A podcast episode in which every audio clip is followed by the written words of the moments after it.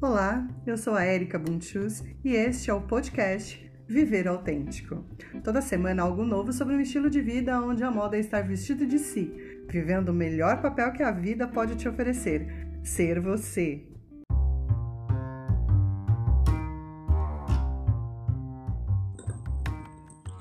E no episódio de hoje eu gostaria de falar sobre ritmo pessoal. Essa semana tem sido um bicho aqui para mim e o assunto está martelando na minha realidade. O outono chegou e com ele me bateu uma urgência tipo formiguinha e Game of Thrones, The Winter is Coming. E eu estou aqui, né, meio enlouquecendo com tudo isso, ao mesmo tempo fazendo a egípcia para tudo que está acontecendo. E seguindo esse novo ritmo que eu criei para minha vida. Para quem sabe me acompanha de outras paisagens, né, eu sou naturopata e estudo e aprendo e atendo mulheres, né, já há algum tempo sobre autoconhecimento, educação emocional e tudo mais. E claro que nesse tempo todo eu também me desenvolvi muito e desenvolvi muito a minha realidade, né, desde que eu comecei a fazer tudo isso. E mesmo aqui dotada de uma certa inteligência emocional maior do que em outros tempos, e ainda muito pequena perto da que eu pretendo ter, eu percebi sabotadores vindo à tona essa semana, principalmente o crítico e o realizador. Ambos me colocam aí numa situação de autocrítica tremenda, de que eu não realizo o suficiente, que eu não faço aquilo que eu deveria. E claro que tudo isso vem com uma culpa tremenda por fazer pouco, e também uma culpa por estar ausente nas, na vida das pessoas que estão ao meu redor, na vida das minhas filhas, e uma culpa por parar só para respirar. O desenvolvimento emocional que eu consegui ao longo dos anos me faz fazer as coisas mais ou menos assim, criando um certo distanciamento. Eu sento ali como se fosse uma telinha de televisão enquanto eu vou comendo pipoca e assistindo tudo isso acontecer. Às vezes eu até sinto essa emoção me pegar, como num filme de aventura, que vem aquele frio na barriga e você fala, ah, que filme bom! Mas peraí, né? Não é um filme, é a minha vida. Então volta, Érica, desce daí e presta atenção naquilo que está acontecendo. E me colocar nesse distanciamento tem me permitido perceber muitas coisas. Eu percebo o que eu sinto, eu percebo os pensamentos que vêm, que são meus, que não são meus, percebo os sabotadores agindo e causando um verdadeiro caos que me levaria a uma autossabotagem se eu não estivesse tão atenta como estou agora destruindo tudo aquilo que eu tenho criado na minha realidade. E desta vez, assim como de outras vezes, eu não tenho permitido isso acontecer. Eu faço escolhas e ajo com presença. Escolho com calma, com clareza, qual tempo vai ser dedicado ao a quê, né? E aí eu saio dessa situação um pouco mais calma, tranquila e com certeza de que eu estou produzindo tudo aquilo que é necessário. E isso tudo me leva a pensar que o mundo atual exige da gente uma produtividade como se fôssemos máquinas e afasta a gente da nossa verdade, do nosso ritmo pessoal, que é ali uma dança, né? Que quando você dança dentro desse ritmo, que você encontra a sua forma de fluir, as coisas acontecem naturalmente. Eu falei um pouco sobre isso lá no meu blog, caso vocês queiram dar uma lida. Uma pergunta chave a se fazer é: qual é o seu ritmo pessoal?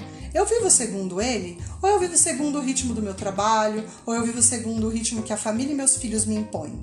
Olha, eu vou te dizer uma coisa, eu não fico compartilhando as minhas histórias à toa. Eu realmente já fui workaholic, sou uma pessoa atormentada pela autocrítica, pela perfeição, pela produtividade louca. O que eu consegui até aqui foi perceber que isso vem de fora.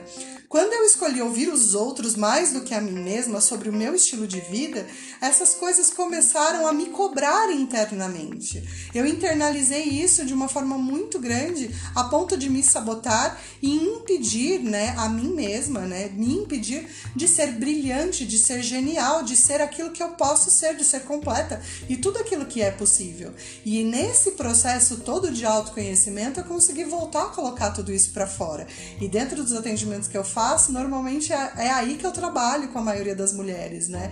Então eu sou por isso tão determinada em compartilhar as minhas histórias para quê? Para que outras mulheres que eu também sei que passam por isso, porque nós vivemos em uma sociedade que essa cobrança é muito grande para todas nós, eu sei que isso pode ser ali, né, um pequeno estalo e auxiliar outras pessoas, assim como foi para mim quando eu precisei disso e procurei por outras pessoas que estavam aí no universo online para me basear nessas histórias e perceber que é possível sim viver uma vida ali onde você tem o seu ritmo pessoal, onde você vive de forma autêntica e coloque na tua realidade aquilo que, que é verdade para você, né? E aí eu fico me perguntando aqui, Érica, e se não tivesse nada de errado com você? Você já se perguntou isso? E se não tivesse nada de errado com você? E se não tivesse nada de errado com seu corpo? E se não estivesse nada de errado com seu cabelo? E se não tivesse nada de errado no fato de você estar mais criativa e, se, e produzir muitas coisas em um determinado período da sua vida, e em outro momento você tá afim de ficar jogado no sofá tomando um chazinho, uma cerveja e qualquer coisa assim? E se não tivesse nada de errado com isso? E se a gente reconhecer juntas que o ritmo pessoal te permite a perceber que tem dias que você tá assim e tem outros que não, e tá tudo certo. Não tem nada demais. E é uma coisa tão interessante a respeito disso que exige em si, né, aqui no nosso universo, que sejamos máquinas. E ao mesmo tempo, se as máquinas fossem tão boas assim, não estávamos aí inventando, experimentando e criando cada dia mais inteligências artificiais.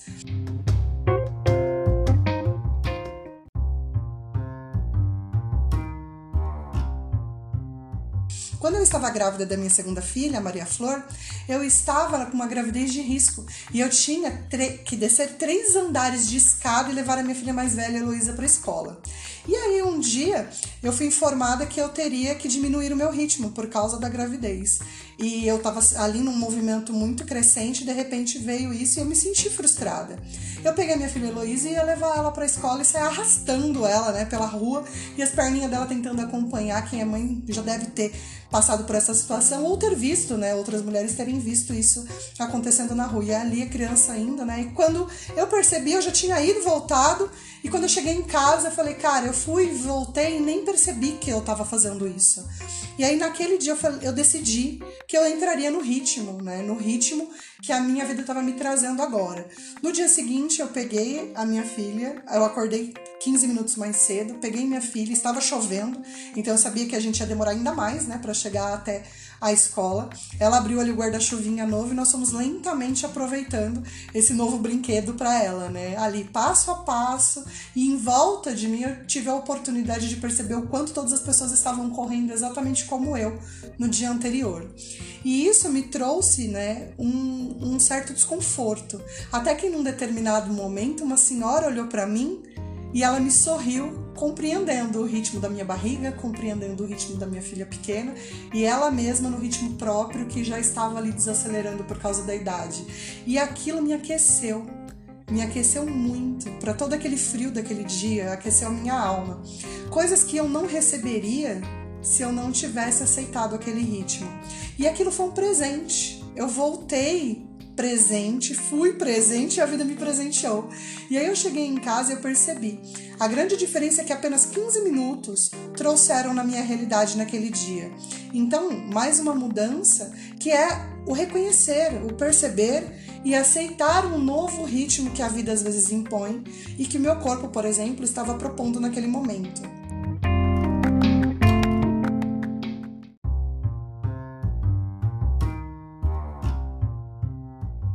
Nada da natureza ela frutifica o tempo todo e nós estamos aqui no outono, por exemplo, começando a perceber que a vida diminui seu ritmo. Os pássaros começam a se aninhar, as formigas começam a se recolher, mas isso tudo está na cara, né? O que não se percebe com facilidade e que está ali, né, dentro de uma árvore, por exemplo, que está perdendo a sua folha, é esse movimento interno que ela está fazendo sem ninguém perceber que isso está acontecendo.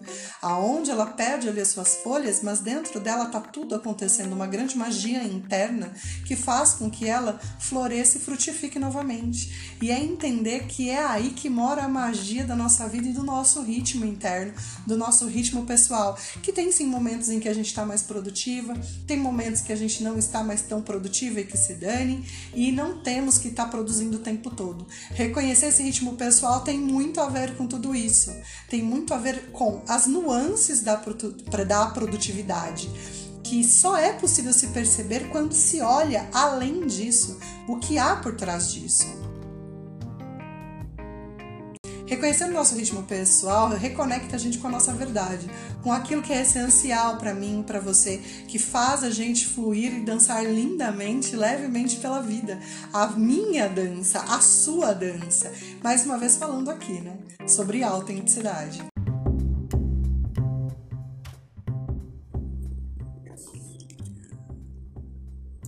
E esse foi o podcast Viver Autêntico. Toda semana um assunto novo sobre um estilo de vida onde a moda é estar vestido de si, vivendo o melhor papel que a sua vida pode te oferecer: ser você.